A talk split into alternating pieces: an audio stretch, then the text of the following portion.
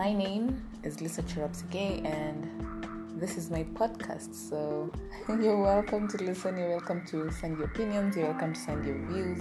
What this podcast is about is dilemmas I have encountered in my young adult life, and I like different perspectives, I like different takes on things. So that's what we're going to be discussing.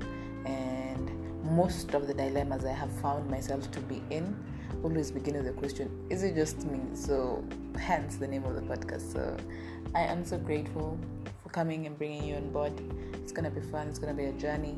We're going to get real we're going to discuss issues that are very very real and very relatable. So thank you for joining me and can't wait